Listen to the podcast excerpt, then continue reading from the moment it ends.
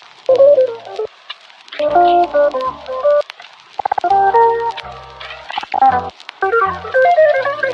you.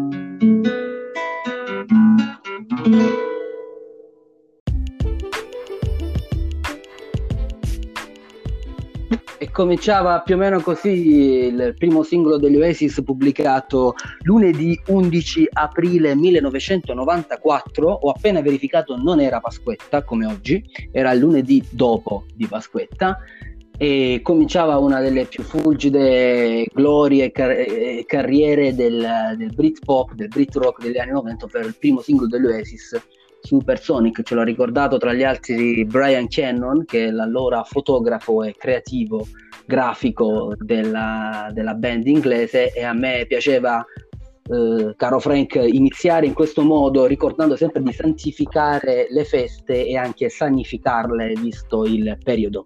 Tutto a posto? Eh, cari amici e cari amiche, ben trovati a Radio Rugenza, il nuovo programma del collettivo FM in podcast, in questo secondo episodio di quarantena pasquale. Io sono Marga Bros e quello che avete appena sentito è il mio collega Max Homo e ci ha voluto ricordare così che sono trascorsi appena 26 anni dal debutto sulla scena mondiale. 26 anni, esattamente. La cifra tonda è stata l'anno scorso, però detti così mi, sono, mi sembrano pochi 26 anni, ero convinto fossero un po' di più, però in realtà sono abbastanza. Eh, Unfeel Supersonic Give Me Gin and Tonic eh, recitava la, la prima, il, il, primo verse, cosiddetto, la prima strofa della canzone e certo fa, fa, un fa, un po', strano sentire una canzone degli Oasis parlare di gin tonic quando all'epoca invece in Italia penso si bevessero più capirini e capirosche per le ragazze, angeli azzurri, invisibili, eh, andava più Havana Club, whisky cola e quant'altro, il gin tonic era semplicemente un alcolico di, di, a buon mercato che si poteva comprare nel, nei supermercati, ricordiamo, ricordo personalmente almeno io delle prime non nel 94 perché diciamo la verità io avevo 11 anni eh, lei carissimo Marga Bros 12 abbiamo già rilevato alcuni dati sensibili vabbè però insomma eh, eravamo diciamo però qualche anno dopo 14-15 anni le prime sbronzette ce le siamo prese proprio con del gin tonic era una parola grossa ed erano diciamo vabbè senza problemi il Bosford il Gordon già ma cioè, sembra un, 20 anni fa, sembra una vita fa, pensare che oggi invece l'Italia è diventata un, un'azione di birrai artigianali e distillatori di gin. Come mai questi ipsteri? Ti posso, ti posso confermare, caro Max, quello che mi hai detto. Se io posso ricordare vagamente le prime volte in cui sono andato in dei locali, eh, in cui mi sono avvicinato al bancone per ordinare in sono, in quel momento mi sono accorto che io non sapevo cosa ordinare perché non avevo idea di cosa, di cosa si ordinasse al bancone, però mi è sembrato di sentire accanto a me qualcuno che, ordi, che ordinasse gin tonic o addirittura gin lemon e io ho ordinato la stessa cosa quindi ti confermo che anche per me forse le, le, prime sbronze sono avvenute in quel modo, in maniera totalmente casuale. Io ho bevuto, ho bevuto il gin senza sapere che cosa fosse, io in realtà poi l'ho scoperto, l'ho scoperto soltanto di recente. Io avevo scoperto che gin deriva da ginepro, no? perché dovrebbe venire dai semi di ginepro, anche se poi ho avuto una smentita ah. parziale di questa cosa non, non, saprei adesso bene dirti da dove viene. Ah, no.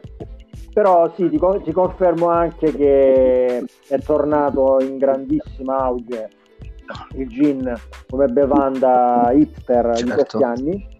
Eh, come ti anticipavo la scorsa volta, come abbiamo anticipato ai nostri ascoltatori, io ho vissuto eh, all'estero, ho vissuto in Portogallo negli ultimi anni, io ricordo un locale sorto dal nulla che si chiamava Foxtrot, davvero un, un bel locale che ricordava un pochino eh, l'America del proibizionismo, in cui ovviamente eh, la bevanda che andava per la maggiore era, era il gin.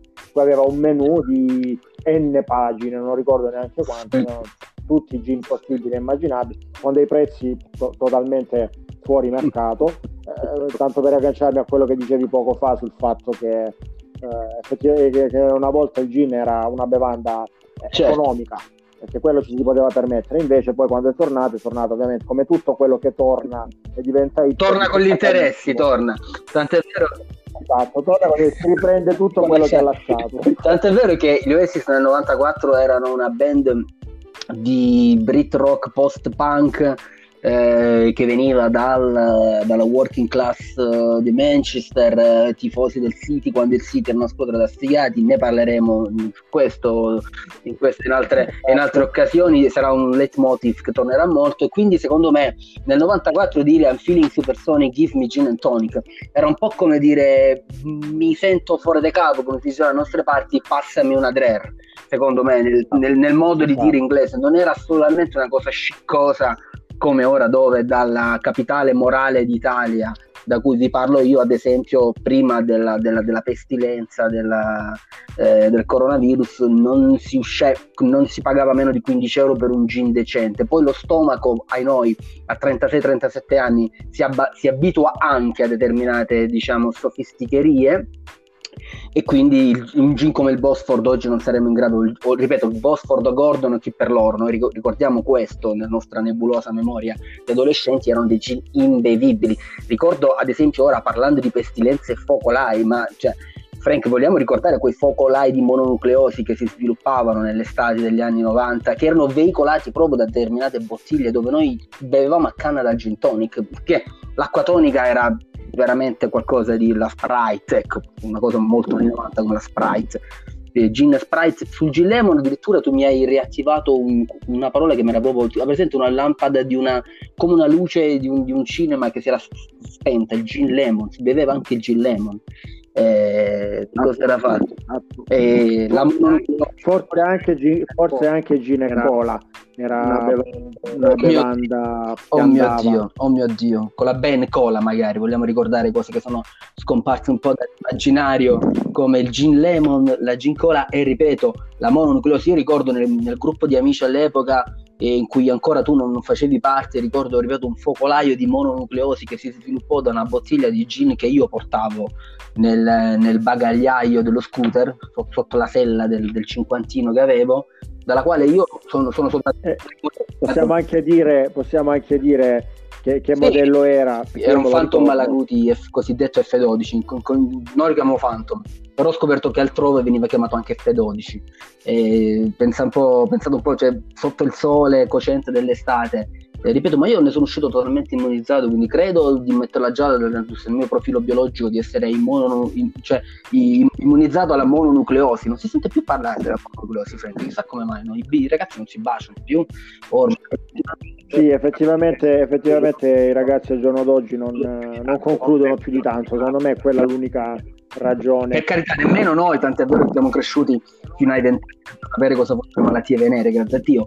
Questo vuol dire che non correvamo il rischio di contrarle, però la mononucleosi, non soltanto baciandosi, magari anche scambiandosi sigarette e bottiglie di gin di, a, a, basso mercato fermentate al sole durante l'estate, era davvero un, uh, un pericolo. Vabbè, oggi viviamo in altri tempi, abbiamo altre allerte sanitarie, ma quella all'epoca poteva essere anche un'allerta sanitaria abbastanza, voglio dire, eh, importante. Rimanendo sempre in Inghilterra, rimanendo sempre in qualcosa che poteva capitare in quegli anni, nel 94 o giù di lì, ehm, nel corso del fine settimana, caro Frank, mi sono imbattuto su, su un tweet abbastanza nostalgico che eh, diciamo richiamava una cosa altrettanto nostalgica, ovvero quello che io conoscevo essenzialmente essere come un commentatore televisivo sportivo inglese, ovvero Gary Lineker, eh, riprendeva, riprendeva, e poi ho visto anche ha proprio rivissuto su Twitter, minuto per minuto, una grande semifinale, una delle ennesime semifinali,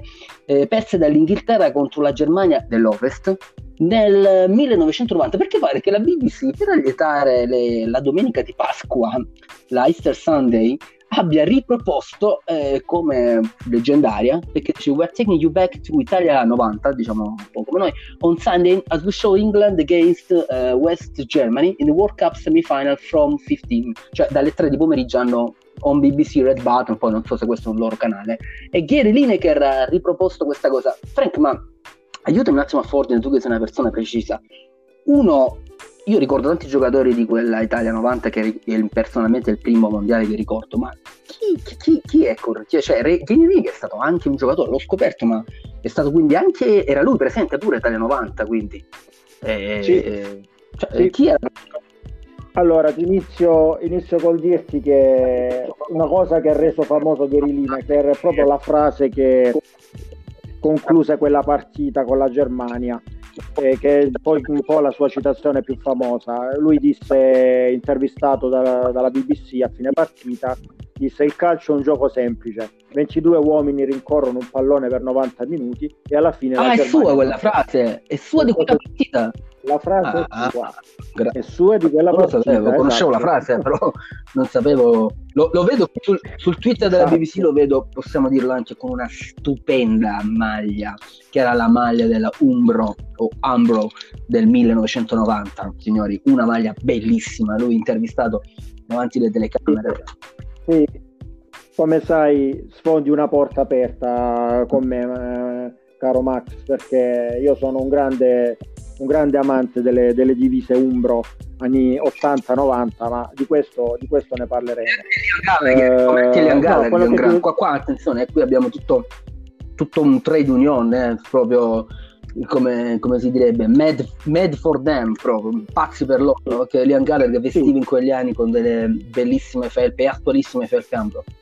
Dicevamo di eh, ricordiamo, ricordiamo così, sì. piccola parentesi, che contrariamente a quanto molti pensano, Umbro non è un marchio italiano fatto nei pressi di Perugia, come tanti pensavano, ma è, è un noto marchio inglese, è Umbro, o meglio Ambro, è l'unione di due, sì. dei due nomi. Ne parleremo poi. Humphrey Brothers, eh, comunque mi sa è la prima marca nata, ripeto, noi non prendiamo nulla dalla Umbro, è la prima marca nata unicamente come eh, equipaggiamento sportivo per il calcio. Mi sembra sia la prima azienda. Quindi dicevamo credo di, eh, sì. eh, no niente allora riguardo, sua, riguardo è sua questa che... frase già cioè, storica del mondo del calcio storia, secondo me solo dietro Churchill sì. praticamente una, una, frase così sulla Germania. Sì. Eh, allora, per quanto mi riguarda Gary Lineker, eh, eh, io come calciatore non lo ricordo tantissimo appunto perché ero, ero molto giovane anch'io. Eh, per me è un personaggio un po' controverso, o meglio, pensavo fosse un personaggio controverso, in realtà non lo è. Ehm, io ricordo eh, recentemente quando ho fatto insomma, conoscenza anch'io con il, con il profilo Twitter di, uh, di, Gary Lineker in occasione della mancata qualificazione uh, dell'Italia ai mondiali di Russia uh, nel 2018 ci fu un tweet provocatorio da parte di, da parte di Lineker che mh, quasi esultava per la mancata eliminazione eh, dell'Italia o per la mancata qualificazione dell'Italia al quale io risposi ricordandogli le, mancate, le varie mancate qualificazioni dell'Inghilterra, soprattutto al mondiale del 94. Poi anche al mondiale, mondiale 94, vero, vero, non c'era, sì, sì, dopo Italia 94. Il mondiale del 94 non c'era, Beh, diciamo che era ancora una formula un po' diversa rispetto al mondiale attuale, c'erano meno squadre, quindi era abbastanza più comune che alcune nazionali maggiori non, eh, o forti non si, non si, qualificassero, nemmeno il Portogallo si qualificò a quel mondiale del 94. Vero, vero. Eh, ben, benché avesse già una generazione di giocatori molto forti, eh, tra i quali Rui Costa, Figo, vabbè, ok, eh, chiusa parentesi. Eh, per quanto riguarda invece il Gary Lineker calciatore, eh, insomma, ricordato, ricordato, da tutti, anche e soprattutto dai tifosi inglesi, come uno che la buttava dentro. Di giustezza. Quello non si può dire niente. Sì, sì, è uno che era un attaccante, diciamo, fisicamente non particolarmente prestante, era 1,77 m, molto magro, era sostanzialmente un Inzaghi eh, un po' più tecnico ma meno prolifico, prima, prima che Inzaghi irrompesse sulla scena, era, poteva anche ricordare un po' un Vieri un po' più smilzo, eh, perché di gol, di gol, di testa ne faceva un bel po' e comunque usava anche il fisico, però mh, mm, in tutto ciò non era né particolarmente tecnico né particolarmente fisico eh, uno che la buttava dentro e che aveva anche, eh, anche uno scatto notevole, eh, uno scatto bruciante. Questo lo, lo ha ricordato Hernan, Hernan Crespo eh, durante la sua carriera. Eh, quando, quando, gli venne chiesto a quali attaccanti si ispirava, lui disse che, che si ispirava a Gary Lineker perché aveva uno scatto bruciante. Uh, come carriera posso dirti anche che non ha avuto una, una carriera particolarmente ricca di successi. Eh, brillante, è stata brillante perché ha giocato in alcuni club importanti, ha segnato anche tantissimi gol. Eh, ha iniziato a giocare all'Eister, eh, eh, ovvero la sua città natale, del quale poi è stato anche grandissimo sostenitore durante la cavalcata scudetto nel 2015-2016, il quale promise anche a metà campionato che se il Leicester avesse vinto il campionato, lui, da, se avesse vinto la Premier League, lui da presentatore si sarebbe presentato alla prima puntata della, della stagione successiva della sua trasmissione Match of the Day in, eh, in, eh, soltanto indossando il eh, adesso non ricordo, non ricordo, se è successo davvero ma credo che l'abbia fatto. Infatti lui è di Leicester. Eh, lui è, lui è originario, è l'originario di Leicester e City, nel quale si è formato eh, mi sa i primi anni. E... i primi anni ha segnato anche un bel po' di gol Ottimo. Eh? Eh, c'è da dire poi la sua carriera ha preso diciamo il decollo soprattutto quando è andato a giocare al Tottenham e, e ha, avuto una breve, no, scusami, eh, ha avuto una breve parentesi prolifica all'Everton e dall'Everton poi è andato a giocare al Barcellona e ti ricordo che è stato uno dei pochi giocatori inglesi, se non l'unico, ad aver vestito la maglia ah, del Barcellona. Ah. Eh, Insomma, qualcosa soprattutto con la maglia del Barcellona ha vinto l'unico, l'unico trofeo importante della sua carriera che è una, una Coppa delle Coppe ha vinto anche altri, altre coppe in Inghilterra, un Charity Shield, una Coppa d'Inghilterra con la maglia del Tottenham. Ha, fatto, ha segnato anche tantissimi gol con la maglia della nazionale ha eh, finito la sua carriera andando a giocare eh, nei primi anni 90, eh, precisamente nel 93, in Giappone. Con, e eh, già questa è visionaria come cosa, quindi è stato magari un... Esatto, però ti, ti, voglio ricordare, ti voglio ricordare che in quei primi anni 90 era abbastanza di moda. Ti ricordo anche un certo Totò Schillaci, che eh, neanche, tanto, neanche tanto grande, cioè circa trentenne, eh, andò, a giocare, andò a giocare per il Giubilo. Iwata. Eh, secondo me anche un po' sprecando la sua, la sua, il suo finale per di carriera yen, però queste sono per gli yen questo ed altro voglio dire. Per eh, le montagne di yen che si guadagnavano a quel tempo nella, nella J-League eh, questo ed altro Uh, per, quanto, per, quanto, riguarda, per quanto riguarda la sua, carri- la sua carriera nazionale, c'è da dire che Lineker è stato uh, è il terzo cannoniere della nazionale dopo, Rooney, dopo un certo Rooney e un certo ah. Bobby Charlton, quindi ah. di gol ne ha segnati. Ti ricordo anche che è stato capocannoniere del, del, del mondiale eh, 86 in Messico e inoltre detiene il record di gol segnati con la maglia, con la maglia della nazionale inglese durante le, le competizioni durante i mondiali con insomma non proprio, non proprio, l'ultimo allora, arrivato io... mi sa No, non proprio l'ultimo arrivato. Infatti, Pelé l'ho anche inserito nel famoso FIFA 100, che non sono 100 giocatori, ma 125. Il 100 sta per i 100 anni ah, della FIFA. E inoltre fa ovviamente parte della... Mille, più, o meno. Eh, più o meno, siamo lì. Poi ovviamente fa parte della Hall of Fame del, del calcio inglese. Eh, è stato, è stato, come giornalista lo ricordo comunque sempre tanto provocatore nei confronti dell'Italia e del calcio italiano. No, questo non me lo spiego, non me lo spiego perché io ho ipotizzato per il fatto che lui non abbia mai ricevuto un cartellino giallo o rosso in carriera. nonostante tutte le partite e i gol segnati. Questo mi, mi, viene da pensare, insomma, la sua estrema correttezza gli abbia in qualche modo eh, causato un certo com- Lui non ha mai ricevuto un cartellino giallo. Sì, sì, non ha, non ha mai ricevuto un cartellino in vita sua. esatto. esatto. L'unico cartellino gliel'ho dato io su Twitter quando si è permesso di criticare la nazionale italiana per, per non essere Non è un record, no? vogliamo addentrarci nella gessologia dei Guinnessologia dei record, ma davvero è una cosa pazzesca. No, mm, per me, per quanto mi riguarda, non è neanche una cosa di cui vantarsi. Eh, perché secondo me il fallo e i cartellini fanno parte del calcio, esattamente come i gol, i passaggi e gli assist. Eh, però, vabbè, questa, anche questa è una considerazione personale. Di lui, nonostante i, gol, i grandi gol segnati, eh, io, non, io, personalmente, nonostante ne ho, visti, ne ho visti tante volte, ho visto anche dei documentari su di lui, io non riesco a ricordarne nessuno particolarmente bello. Sì, sono tutti belli, ma nessuno spettacolare. Tanti, tanti gol in cui scarta il portiere, perché come ti dicevo era dotato di uno, scarto, eh, bruci- di uno scatto bruciante.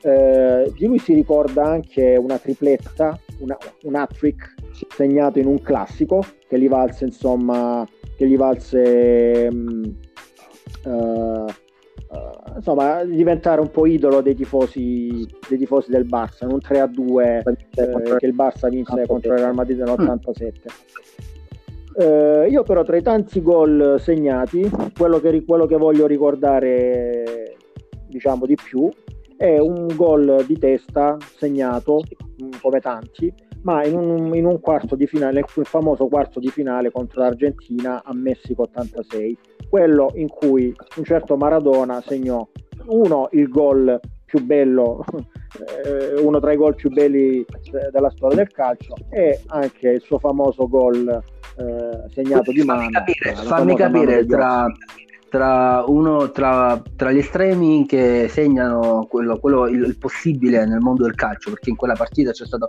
il più bel gol della storia del calcio, a mio avviso, poi replicato da UEA qualche anno dopo, però la prima versione è quella di Maradona ovviamente, dove scarta tutta, la, tutta, tutta l'Inghilterra, ricordiamolo, guerra delle Maldive, ricordiamo tutto quello che... No, delle Maldive, delle, delle Maldive. Scusa un attimo, la Maldive sono argentine eh, grande scivolata, grande scivolata mia, potevamo giocarci nella nuova rubrica che è Is Yet to Come.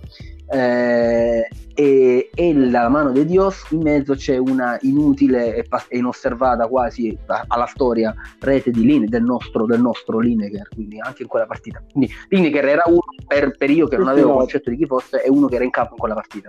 L'attaccante del numero, del numero esatto, dell'Inghilterra esatto. in quella partita storica che secondo me ha segnato poi la sfiga dell'Inghilterra per gli anni a venire perché poi successivamente all'86 mi sembra che, l'Inghilterra abbia infilato e, ora se li rivedono pure per rilassarsi a Pasqua questi Grigori ha infilato una serie di uscite calci di rigore cioè terrificanti terrificanti.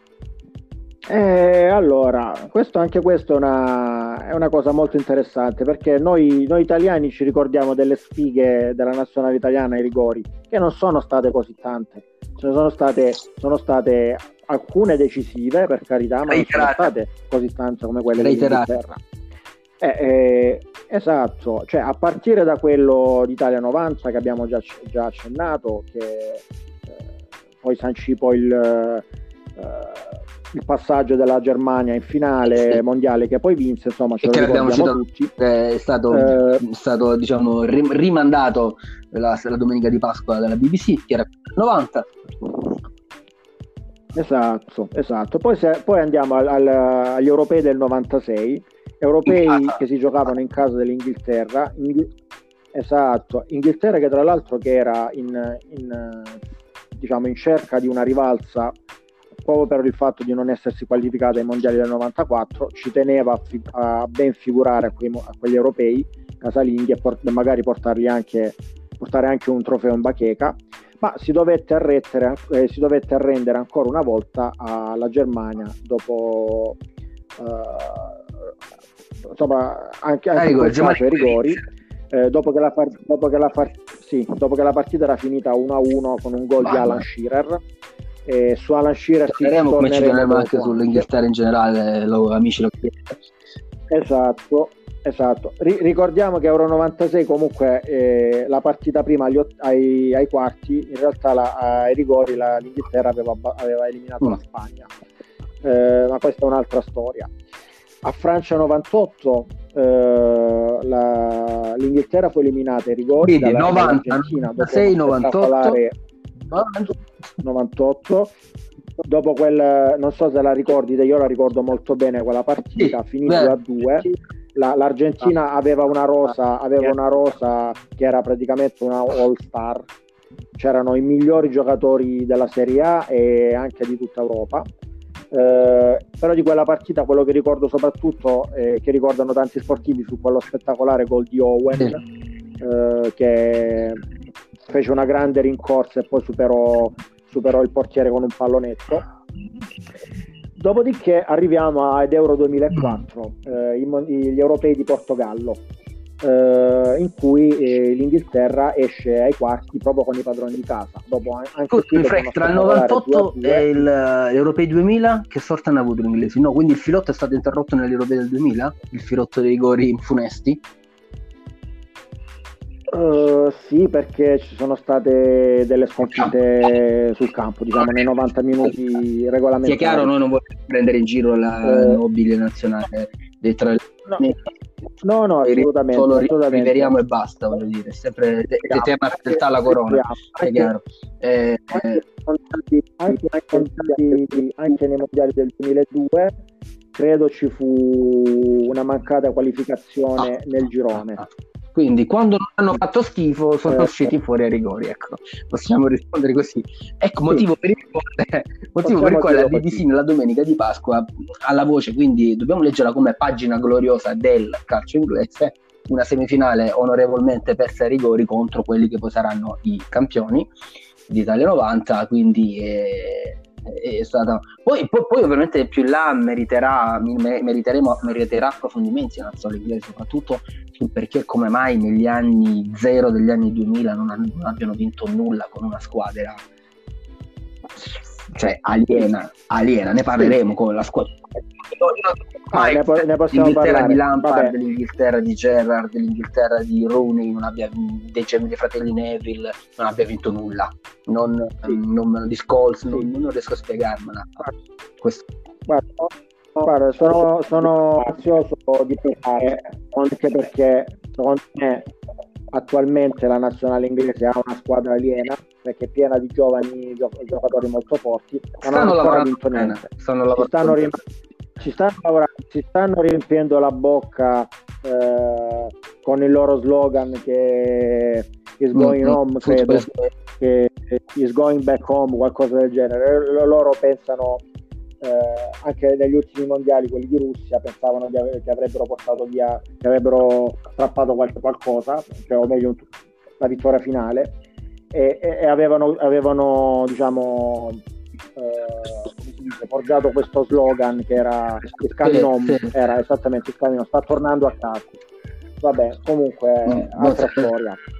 La, le, diciamo, le, le, spighe della nazionale non, non finiscono qua perché eh, dopo, quel, dopo, l'eliminazione nel 2004 contro il Portogallo ne arriva un'altra ai mondiali di Germania 2006 sempre col Portogallo dopo uno 0-0 in cui si ricordano gli errori dal dischetto di, di Lampard e Gerrard cioè due dei giocatori più forti eh, certo. della storia del calcio poi eh, ovviamente Euro 2008 ah. non si qualifica eh, a Sudafrica 2010 viene praticamente distrutta 4-1 dalla Germania agli ottavi.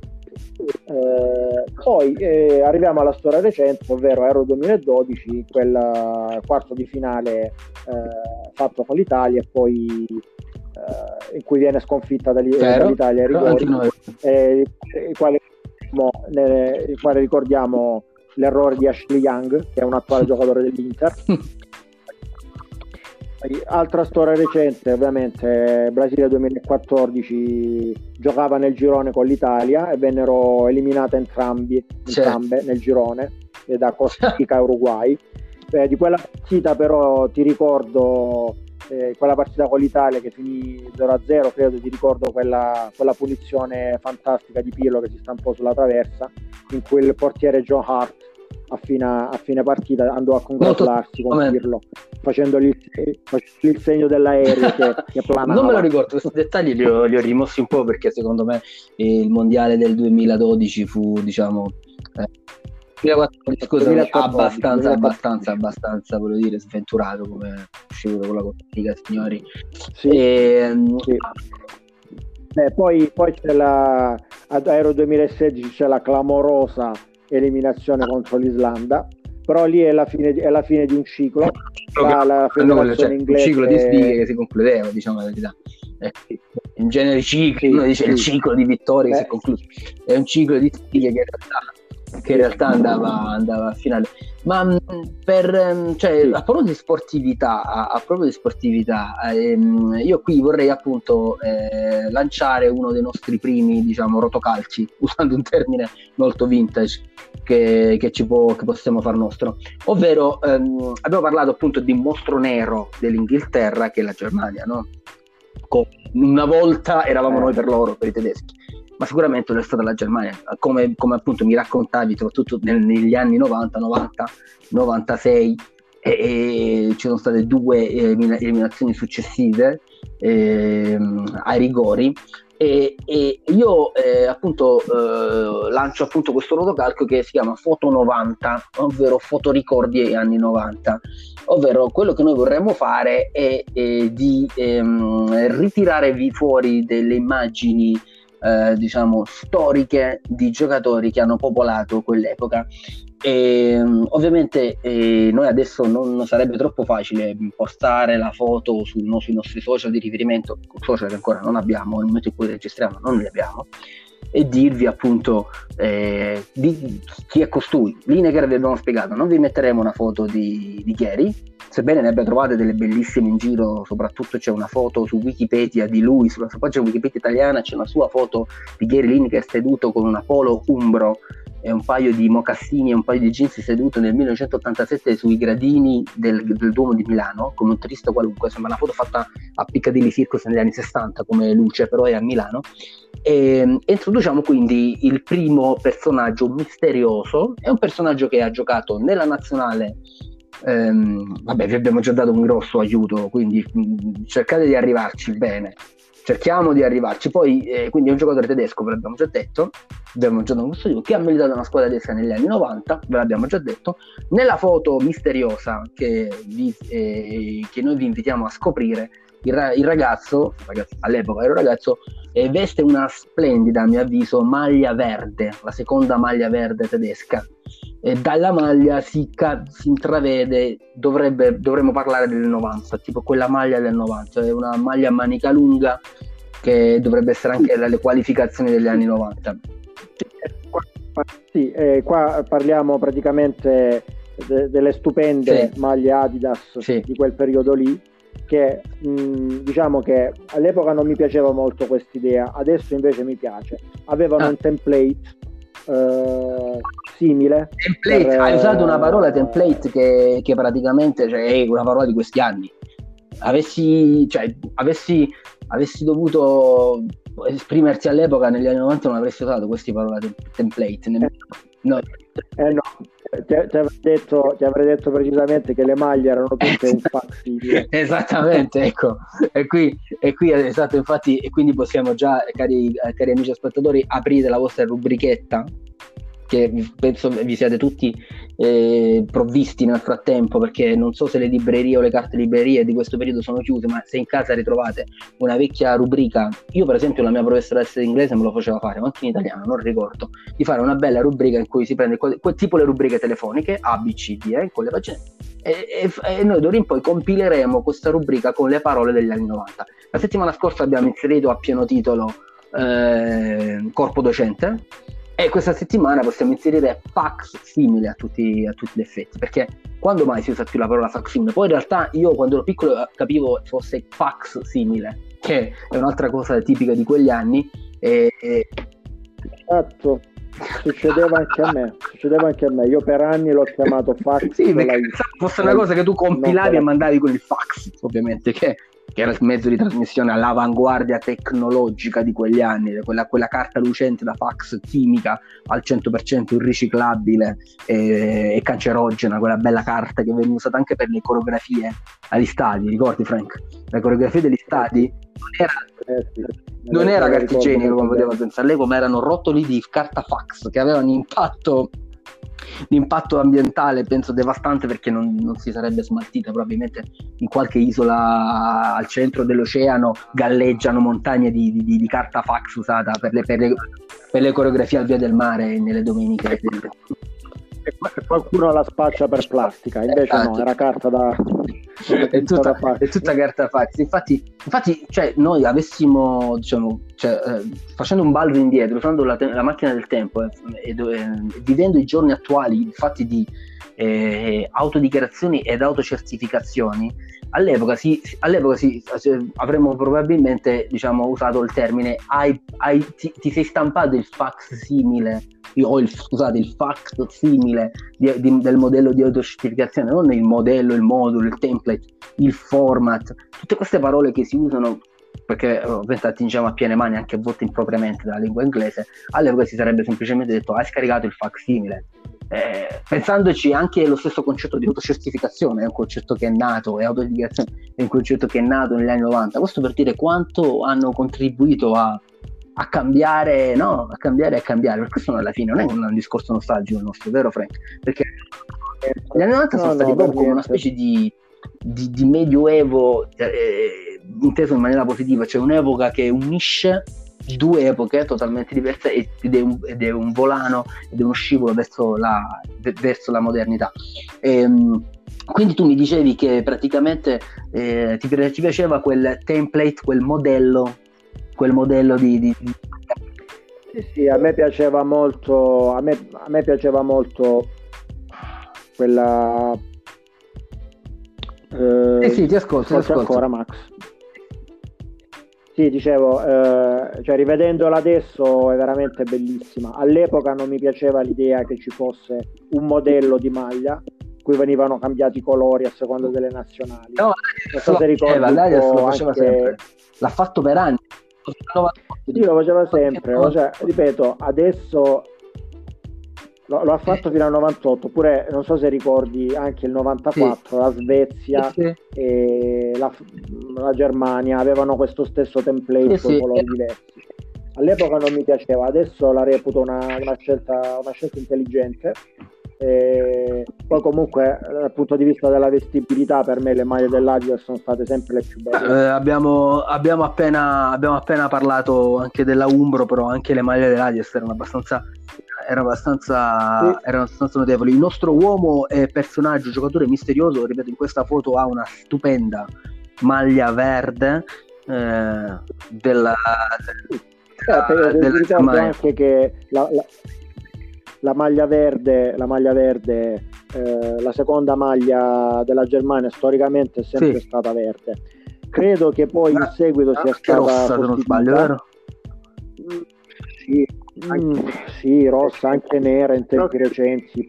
Però credo che in tempi recenti non si volesse ricordare il fatto che la Germania abbia avuto anche la, la nazionale, cioè la, la, Germania Est avesse anche una eh. nazionale sua. Eh, esatto, non si voleva ricordarlo. Che maglia aveva? La, era verde la maglia della, della la maglia della Germania ah, ecco quindi magari dopo eh, fu un trade union magari celebrarla dopo gli anni 90 forse, eh, forse, forse, forse la scelta di, della maglia, di riprendere la maglia verde fu dettata anche un, un, per un senso di unione no? anche perché parliamo della Germania degli anni 90 e ripeto la nostra foto noi non l'abbiamo datata.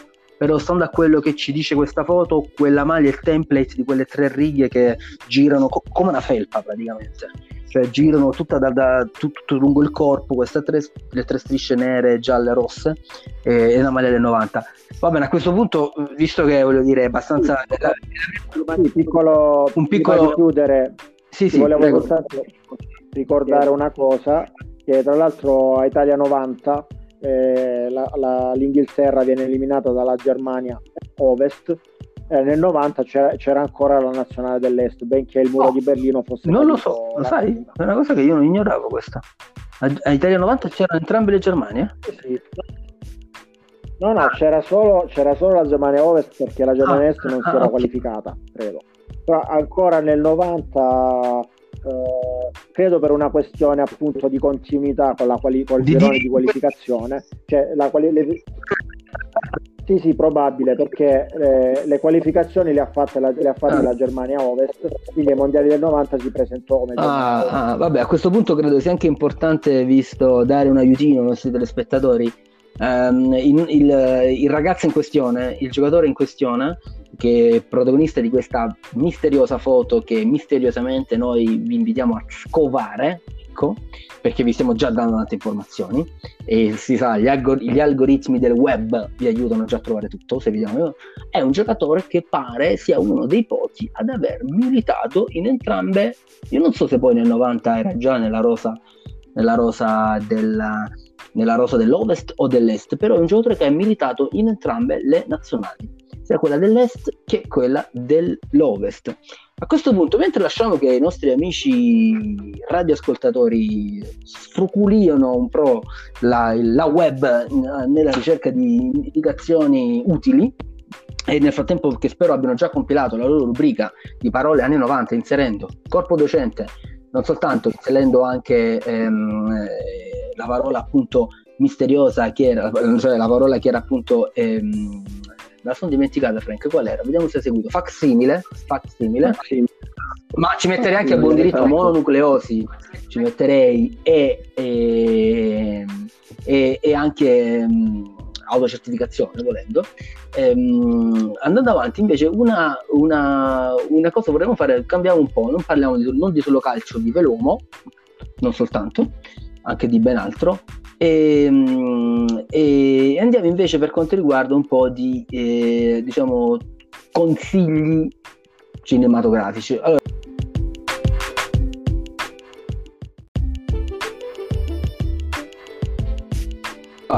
allora, dicevamo non di solo calcio vive l'uomo, ma anche di altri fenomeni culturali.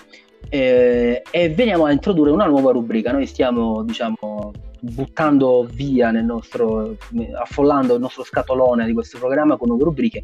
La rubrica cinematografica che introduciamo si chiama, o il rotocalco, che si chiama Arena Meo, ovvero il, nome vuole rievocare quelle arene estive in cui si vedevano negli anni 90 i film passati nel, in programmazione in prima sala durante l'inverno.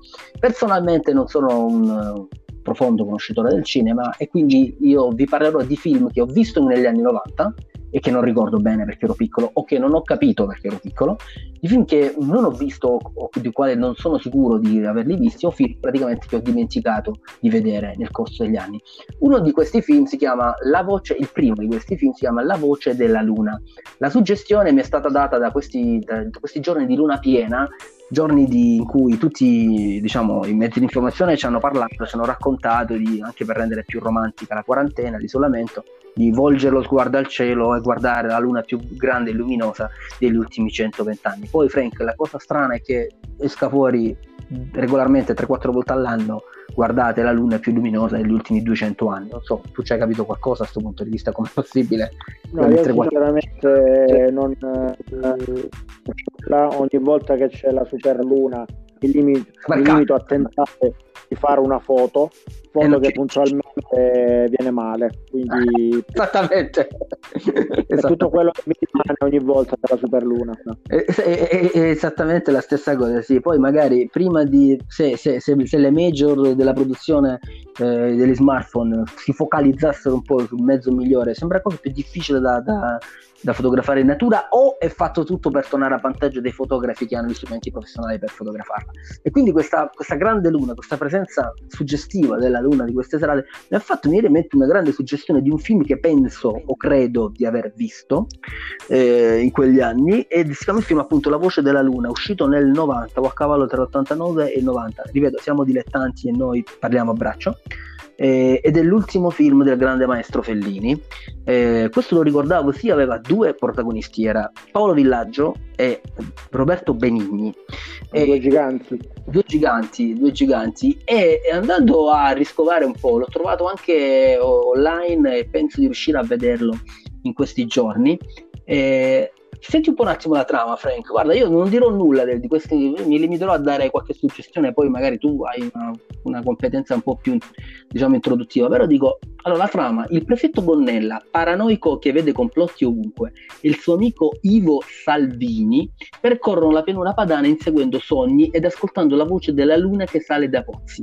Ivo Salvini è un ragazzo ingenuo e poetico, psicologicamente disturbato, quindi c'è un personaggio che, che, inter- che è quello interpretato da Roberto Benini che, Sal- che, fa di cognome Salvini ed è uno scemo del paese, insomma, di un, di un paese della bassa lombarda. Innamorato di Aldina, cerca in ogni modo di avvicinarla con la complicità della sorella Susi. Che lo sai chi è questa Susi nel film? Eh? Indovino eh, no. quale Susi è? È Susi Bledi. Pensa un po'. La mo- sì, perché ci sono... turisti per caso perché ci sono Susi Blade e Patrizio Roversi nel film, ripeto, non ricordo nulla di questo film. Aldina lo respinge e quando lo scopre ad osservare nella sua camera mentre dorme, gli tira dietro una scarpa che Ivo porta con sé nelle sue peregrinazioni notturne. Poi c'è tutto un... il centro della storia si, si svolge durante la festa della gnoccata. E eccetera, eccetera, eccetera. Io non voglio aggiungere altro, però parliamo praticamente di un prefetto paranoico e complottista, che è Paolo Villaggio, una figura chiave di questa, di, questa, di, queste, di questa, nostra attualità, è uno scemo del villaggio che va in giro insieme a un prefetto che si chiama Salvini di cognome. Eh, da milanista, eh, permettimi di dire un riferimento al contesto storico, ehm, dove sono molti, sono evidenti, io cito Wikipedia, sono evidenti in questo film elementi di critica alla contemporaneità, la luna che annuncia la pubblicità, la squadra del Milan disegnata alle pareti del ristorante con le esaltazioni di Gullit, io lo vedrei solo per questo, questo film, ma anche il presidente dello stesso Milan, Silvio Berlusconi, nel 90, ricordiamo, Silvio Berlusconi nel 90 era, eh, un, era, al massimo della sua ascesa da imprenditore, ma non era ancora un uomo politico, disegnato sulla porta della cucina a cui i camerieri danno poderosi calci. Il passaggio catalizzato dai fuminieri che escono dalle grosse ciminiere della fabbrica del paese. E, ehm, in realtà, come molti film, poi scopro che non è girato in pianura padana, ma è girato a Ostia, e, e, ma queste sono altre, altre cose. Ehm, e, ti cito anche una cosa molto importante, molto, molto una chicca per te che tu apprezzerai, che le manifesti, i, i manifesti e le locandine di questo film sono state realizzate da Milo Manara che era amico e collaboratore di Fellini. Le musiche sono di Nicola Piovani, altro nel 90 Nicola Piovani non credo avesse ancora vinto nulla, però era ancora.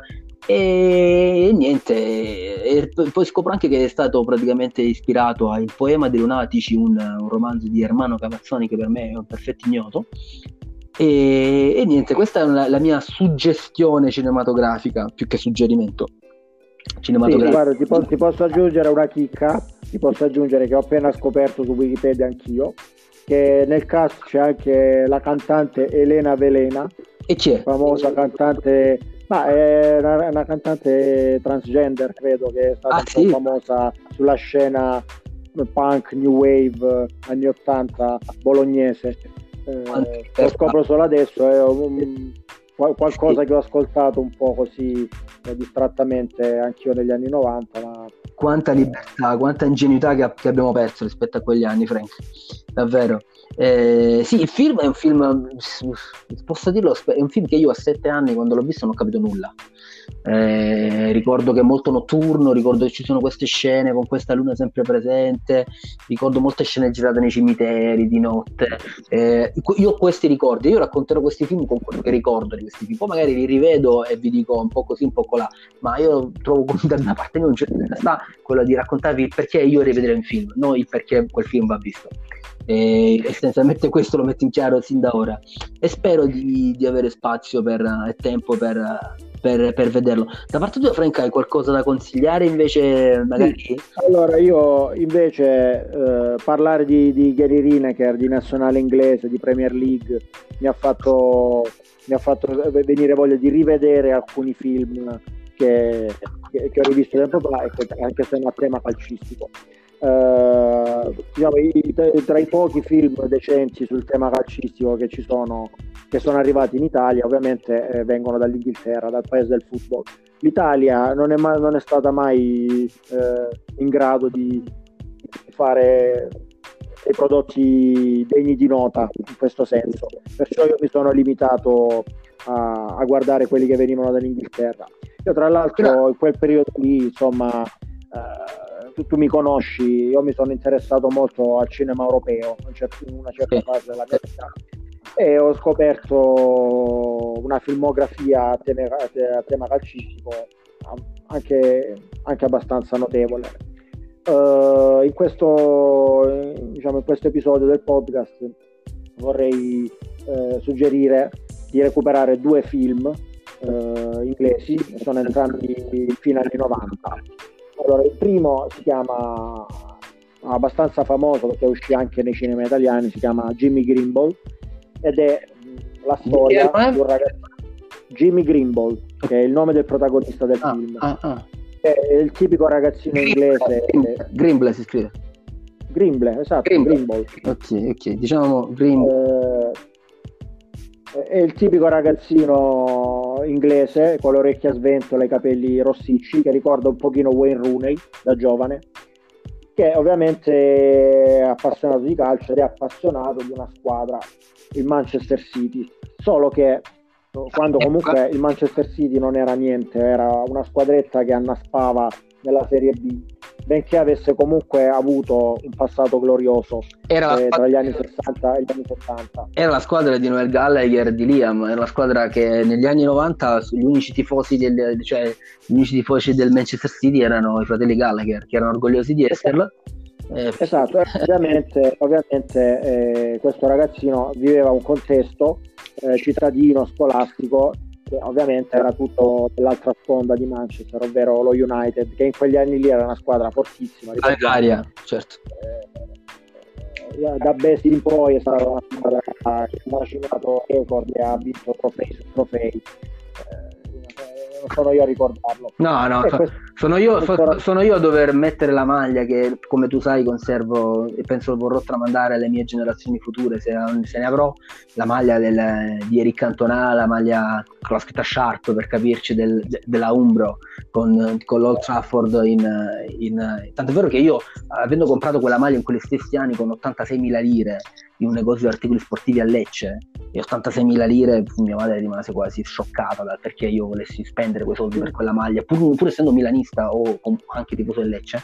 E quando sentii la prima volta Noel Gallia Noel Gallagher ti fare per il City dissi mo saranno vecchie tradizioni. Ricordiamo semplicemente ricordo in quegli anni stessi magari la, la, lo sponsor del, del City era Brothers era un'altra, un'altra marca di, di, di, di stampanti praticamente eh, concorrente della, della, della Sharp. Esatto, esatto. Eh, Jimmy Greenbow. Jimmy Greenbow, eh, ovviamente questo ragazzino eh, subisce, subisce angherie da parte dei compagni di classe, bullismo, perché questo contesto, ripeto, è tutto un contesto a lui avverso, eh, però grazie all'aiuto di un allenatore che nel film è interpretato, che è l'allenatore della squadra, della scuola, che nel film è interpretato dal mitico Robert Carlyle, eh, che è un attore inglese molto famoso negli anni 90, che ha recitato la parte di Bagby nel film di Trainspotting.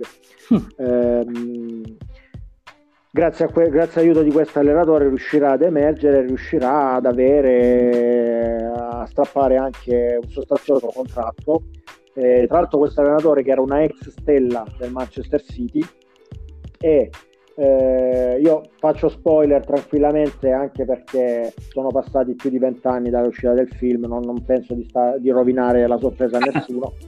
Nel finale del film eh, il ragazzo gioca la partita della, della, vita grazie al quale riesce a vincere il torneo studentesco e al, al, a questa partita sono presenti degli osservatori eh, questi osservatori che si presentano a fine partita dicono di essere del Manchester United e gli, insomma, gli, gli propongono un contratto col Manchester United.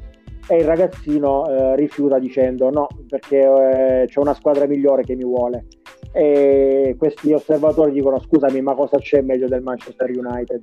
E avevano anche ragione a quel tempo il ragazzino aveva ricevuto una chiamata del Manchester City che era la sua squadra del cuore. Ah e, insomma, sono finale... visionario un film visionario praticamente. Film visionario, film visionario. Anche perché ripeto qua siamo lontani anche dal, dal Manchester City di, di Sven Goran Eriksson e di Valery Boginov o di, o di oppure di Bianchi addirittura Mamma mia, mamma mia.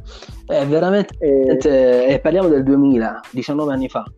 Eh, sì, parliamo del 2000, una ventina, cioè, quasi una ventina di anni fa. Veramente. Mentre l'altro, l'altro film che mi sento di consigliare, molto bello, molto molto comico e grottesco, si chiama Prenditi un sogno, cioè è uscito in Italia così, ma il titolo originario è Purely Belter e racconta la, la storia di due, rag- due ragazzini amici, eh, due ragazzini delinquenti che hanno il sogno di potersi comprare l'abbonamento per andare a vedere il Newcastle, ovvero la loro squadra del cuore. Altra squadra decaduta.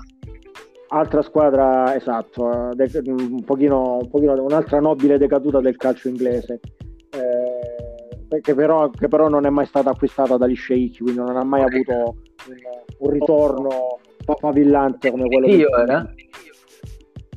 Ma eh, credo, boh, mm, non lo so, io so che l'allenatore è Rafa Benitez. Ancora? No, no, no, hai ragione, no, non è, non è più Rafa ah, Benitez ah, perché Rafa Benitez adesso allena in Cina, fino a poco tempo fa è stato Rafa Benitez. No, non so nulla attualmente del, del, del Newcastle attuale.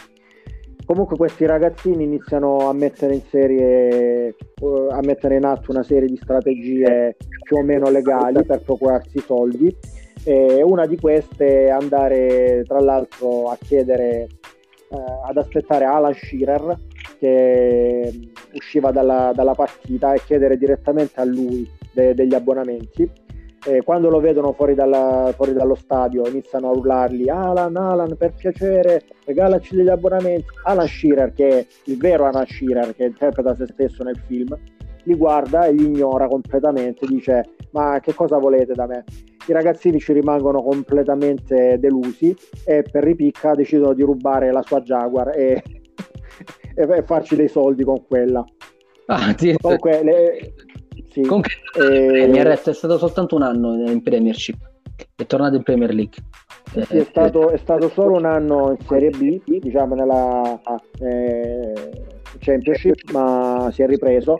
Però comunque non è ovviamente il Newcastle che si giocava la Champions League Newcastle per esempio che negli anni 90 distruggeva 3-2 il Barcellona con la completa di, di Faustino Aspriglia. Non so se te lo ricordi. Mamma mia mamma mia. Attenzione stiamo mettendo davvero troppa carne sul fuoco.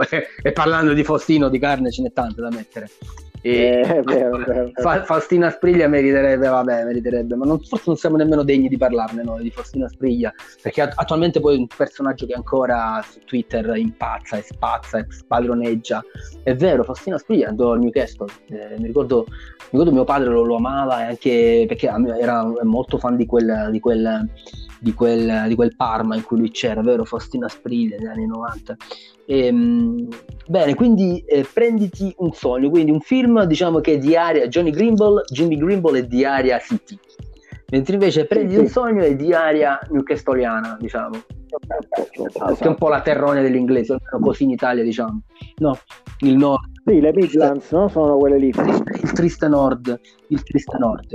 Quindi se volete riprendere un po' il filo del, della passione calcistica inglese che purtroppo è uscita sfavillante in questa, nostro, questa nostra seconda eh, episodio, Jimmy Grimble e Prenditi un sogno, eh, sono i film eh, consigliati. Se volete invece rimanere su qualche suggestione più attuale, più attuale insomma, più della grande tradizione cinematografica italiana secondario di Fellini, credo, perché non ebbe moltissimo successo, La voce della luna di Fellini. E credo che qui stiamo ampiamente sforando come al solito il nostro tempo, non so se questo è un fatto positivo o negativo, ma ce ne va anche per fregare di meno, perché ci piace. E possiamo avviarci verso la conclusione, quindi ad esempio svelare a questo punto, visto che eh, non abbiamo interazioni con nessuno e nessuno è stato in grado di di, di, far, farcelo notare. Farcelo notare. E a questo punto allora e dovremmo anche dedicare qualche minuto a questo, questo soggetto, inteso non come soggetto di persona, ma come soggetto del rotocalco. Foto ricordi anni 90, parliamo, la maglia in questione, parliamo di Tommaso Bambola, tradotto in italiano, ovvero Thomas Doll. Da non confondere con Rossana Doll, che in quegli anni a Bari era altrettanto famosa, credo, che la famosa pornostar Rossana Doll, perché è appunto è un giocatore tedesco, Thomas Doll. Eh, Frank, hai tratteggiato qualcosa anche di lui? Eh, vogliamo vederlo insieme? Ah, eh, allora, io personalmente ho un ricordo abbastanza vago di Thomas Doll, come in realtà ce l'avevo anche di Kenny Lineker. Ma eh, tra le cose più interessanti che ti posso segnalare e il suo passaggio alla Lazio nel 1991 per 13 miliardi di lire. Praticamente una buona fetta del fallimento Cirio e, ta- e Cragnotti è dovuto a Thomas Doll. Rendiamoci conto, signori, la storia del calcio di così. Eh, esatto, esatto. Eh, ma, cioè, comunque è un prezzo completamente, secondo me, folle per quegli anni lì, sì. per un calciatore che non era... Boh, non era, era appena un centrocampista, non stiamo parlando di uno che... È un centrocampista offensivo. Eh, centrocampista offensivo. Sì, sì, sì, nativo della Germania Est, eh, fece il grande salto con l'Hamburgo dove, dopo aver giocato nell'Anza Rostock nella Dinamo Berlino che è una squadra una delle squadre minorissime ormai quasi, quasi in quarta categoria di, della, della, della, capitale tedesca. Poi Lazio, Anza, Eintracht Francoforte per una sola stagione e poi la Beri attenzione. Abbiamo una parentesi al Bari. Insieme pensa a Ingesson. Io me lo ricordo non so associato a Ingesson in quegli anni là nel centrocampo, nel centrocampo del Bari. Del... Daniel Anderson, qualcosa, qualcosa, anche quegli anni là, vabbè, non vogliamo dilungarci, però si sa, il nemico è il nemico, essendo i sottoscritti di origine salentina, ovviamente, eh, si parlava della Bari. E, e, ha giocato nella Germania Est dall'86 al 90 nel, dal 96, eh, scusami. Sì, e, e poi ha, ha, giocato anche nella Germania Ove, nella Germania unificata ed è stato uno dei pochi giocatori ad aver eh, allenato, eh, allenato parliamo un attimo, ad aver giocato in entrambe le nazionali. Come allenatore è ripartito dall'Hamburgo, poi al Borussia, poi, poi, poi, sembra abbastanza singolare la cosa che abbiamo appreso, ovvero lui è, stato, è andato anche in Arabia Saudita, un, come, come, tanti personaggi diciamo esotici, ha girato tantissimo, e, e, praticamente il 22 luglio del 2011 si è trasferito in Arabia Saudita per allenare anche qui, citiamo soltanto Wikipedia, non ci stiamo inventando nulla, per allenare il club Al Hilal di Riyadh, una squadra di Riyadh. Viene esonerato, e per fortuna non è, non è stato oggetto di punizioni corporali, viene esonerato il 5 gennaio del 2012 a causa della pesante sconfitta subita amichevole contro la Juve, cioè è stato un allenatore esonerato in Arabia Saudita perché ha perso 7-1 contro la Juve in un amichevole del 5 gennaio 2012. Eh, fantastico, fantastico di essere esonerati. Attualmente è l'allenatore dell'Apoel di Nicosia. E, um, è passato anche dal Ferenc, Ferenc Varos, la squadra leggendaria squadra di, di Budapest. E questo è il primo, diciamo, Carneade degli anni 90 che abbiamo immortalato nella vetrina nostro, del nostro fotoricordi 90 e spieghiamo anche come succedono queste cose. Noi praticamente scartabellando i nostri cassetti troviamo dei vecchi negativi.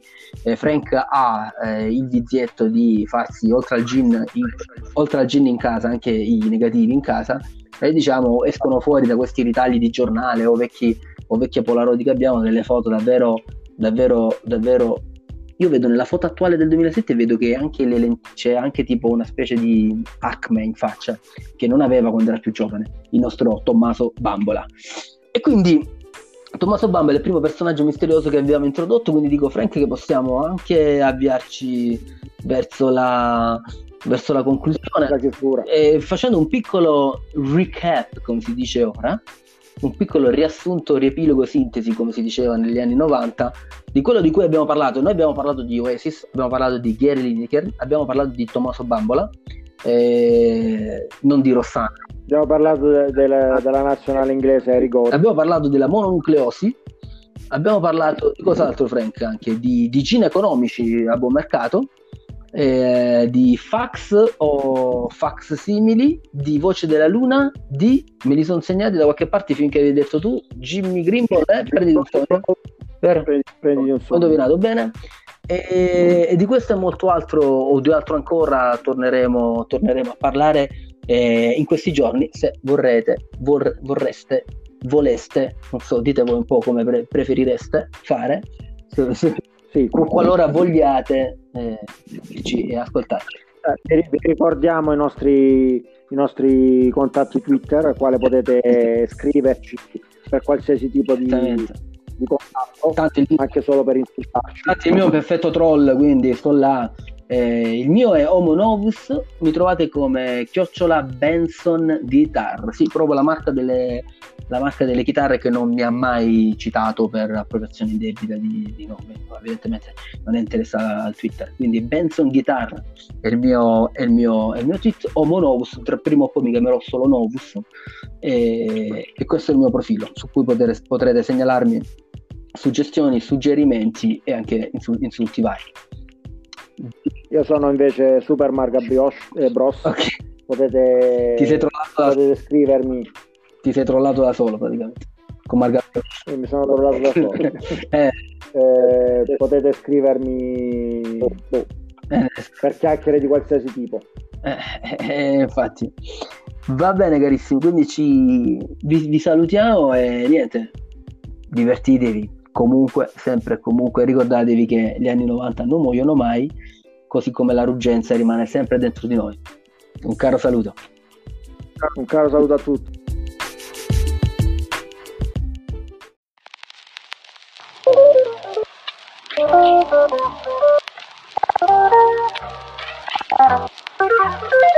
Thank you.